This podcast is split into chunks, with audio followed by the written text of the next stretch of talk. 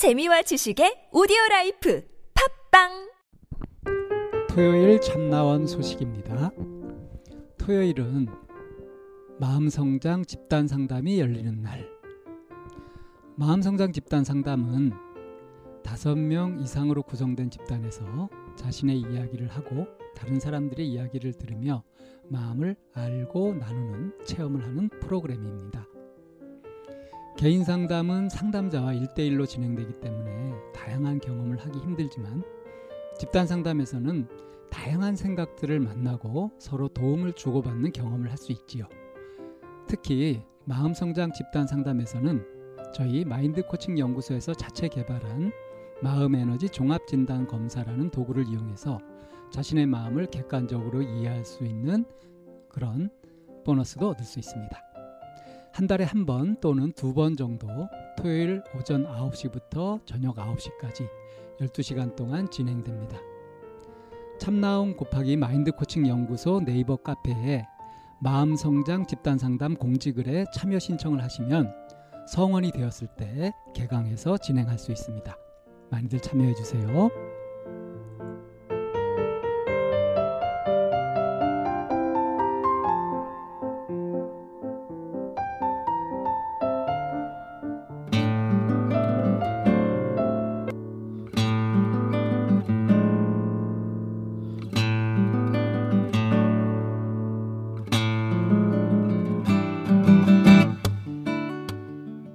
참나원 다섯 번째 시즌입니다. 우리 참나원은 여러분과 함께 만듭니다. 방문 상담이나 전화 상담은 연락처와 별칭을 사연과 함께 보내주시면 됩니다. 신청 방법은 chamna-one 골뱅이 다음점 넷 참나-원 골뱅이 다음점 넷으로 또는 카페 네이버에 참나원 곱하기 마인드 코칭 연구소 참나원 상담 신청 코너에 올려주시면 연락드립니다. 부부나 친구 또는 가족 상담도 환영합니다.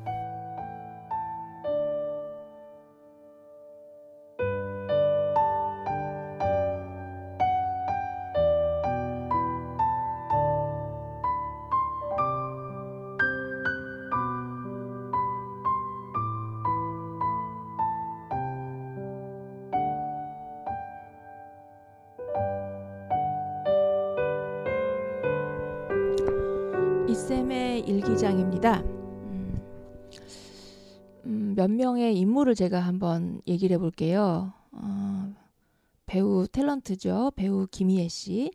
그리고 어, 아나운서로서 그리고 이제 MC로 해서 재간둥이로 어, 몇 해 동안 계속 이끌고 온 음, MC 유재석. 원래는 개그맨 출신이었는데 그리고 어, 정치가 이회창 씨. 음, 이세 인물들에 대한 얘기를 이렇게 들으면서 공통되게 떠오르는 게 뭐가 있을까요? 음, 혹시 성실함? 맞습니다. 성실함. 그리고 타협 없음? 음, 음, 이런 부분들이라고 예, 말씀을 드릴 수 있어요. 오늘 설명드릴 이 6번 유형이 가지고 있는 가장 큰 자기들의 키워드죠. 자기들의 가장 중심, 해, 중심 욕구, 핵심 욕구. 안전해야 하고요. 이 안전함을 지킬 수 있는 가장 큰 행동적인 특징은 특징은 성실이라고 생각을 해요. 성실한 사람들은 보면 어제도 그 자리, 오늘도 그 자리, 그리고 아마 내일도 그 자리일 겁니다. 그래서 이 6번 유형이 그 교실 안에서나 어떤 그 집단 안에서 굉장히 음, 이쁨을 많이 받아요. 어, 예쁨을 받는다고 표현해도 되나? 사람들이 굉장히 인정하고 음, 믿음직스럽다고 얘기를 해요. 왜냐하면 들고 남이 없이 항상 그 자리에 그대로 있기 때문에 이게 그들의 가장 큰 장점이기도 하지만 다른 한편으로는 가장 큰 함정이고 단점이기도 하죠. 어떤 면에서 그럴까요?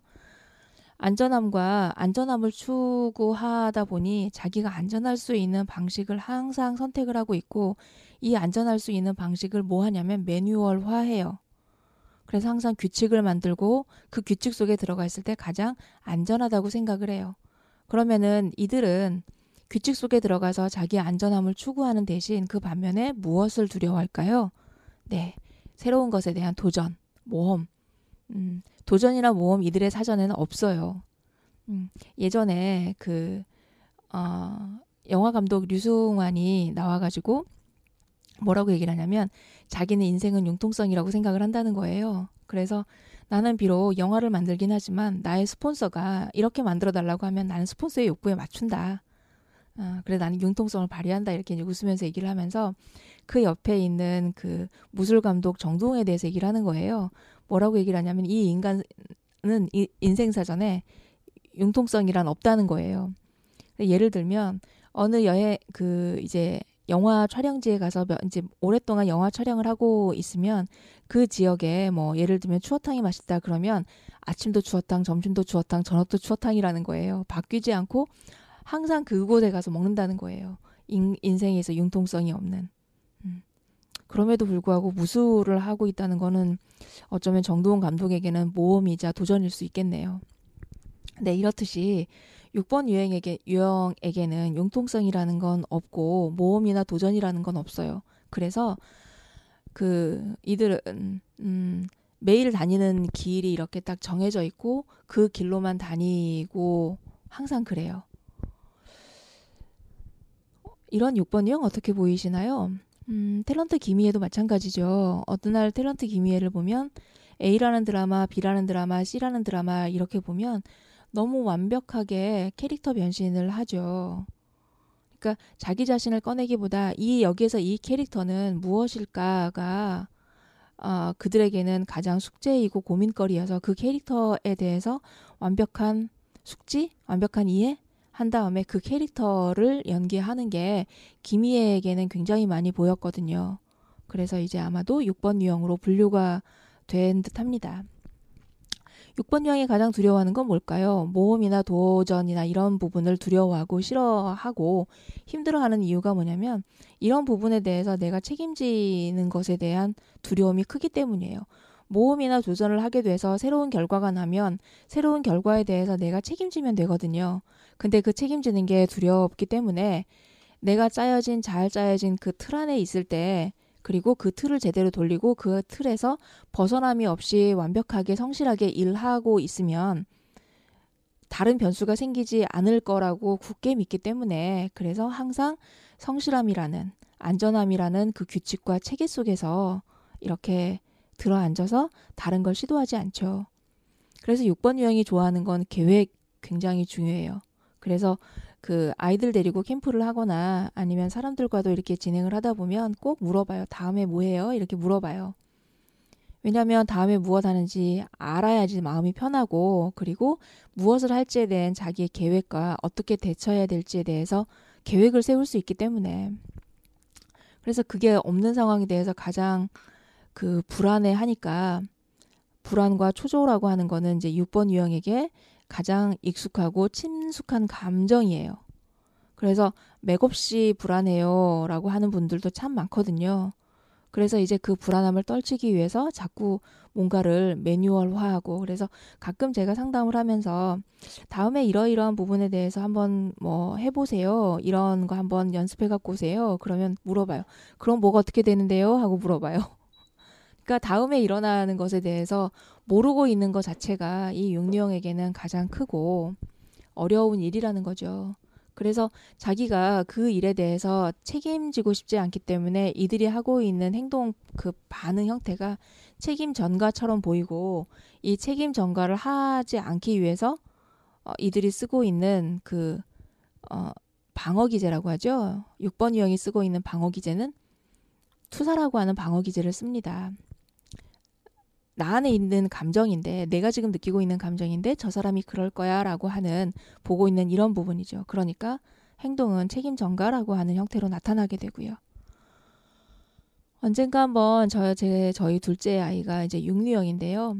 이 육류형의 아이가 이제 아이를 데리고 제가 그 겨울에 보드를 타러 갔어요. 보드를 타러 갔는데 이 보드를 타러 갔던 그날이 어떤 날이냐면 며칠 후에 학교에서 보드 캠프를 들어가는 날인데 스노우보드 캠프를 가 들어가는 날인데 그 스노우 캠프에 들어가서 자기가 좀 더 편안하고 안전하게 타기 위해서 미리 사전 연습을 하러 온 거죠.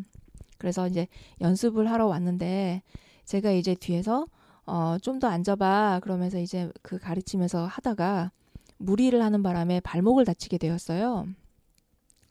그러니 이제 발목이 다친 것도 아프기도 하겠 죠. 근데 그 순간에 눈물을 툭툭 흘리면서 막 울고 있, 어요 보드 신발도 벗기지 못하게 한 채.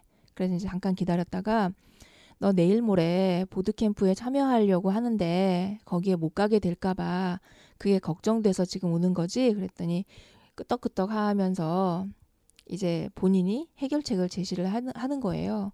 엄마 나 이거 어떻게 하면 빨리 낫지? 침을 맞으러 가면 괜찮을까? 어서 침 맞으러 가자. 이렇게 이제 제안을 해요.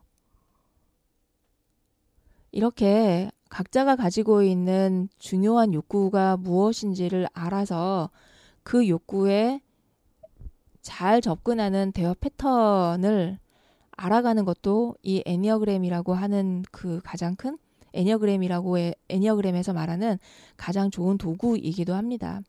만일 이 상황에서 육류형의 머리 중심인 이 아이에게 많이 아팠어 어떡하지 아파서 라고 그 아픈 거에 초점을 맞추면서 지금 울고 슬, 슬 지금 아파 울고 있는 슬픈 게 아픈 거 아파서 슬프다라고 하는 그쪽에 포커스를 맞췄더라면 어쩌면 아이는 고개를 서두 절레절레 흔들면서 엄마 그거 아니야라고 얘기했을 거예요.